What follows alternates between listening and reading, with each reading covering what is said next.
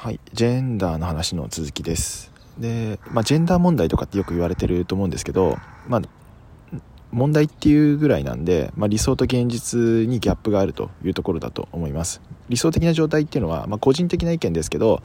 まあ、その男女間で、ま、平等であったり公平であったりする状態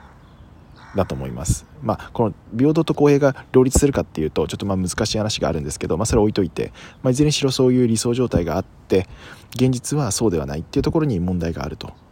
いうふうに認識しているとこですね。で特に基本的に改善傾向にはあると思ってるんですがいずれにしろ男性優位だったり女性優位だったりっていうのが少なからずあって。で相場として圧倒的に男性優位な状態っていうのが僕の今のイメージするところです。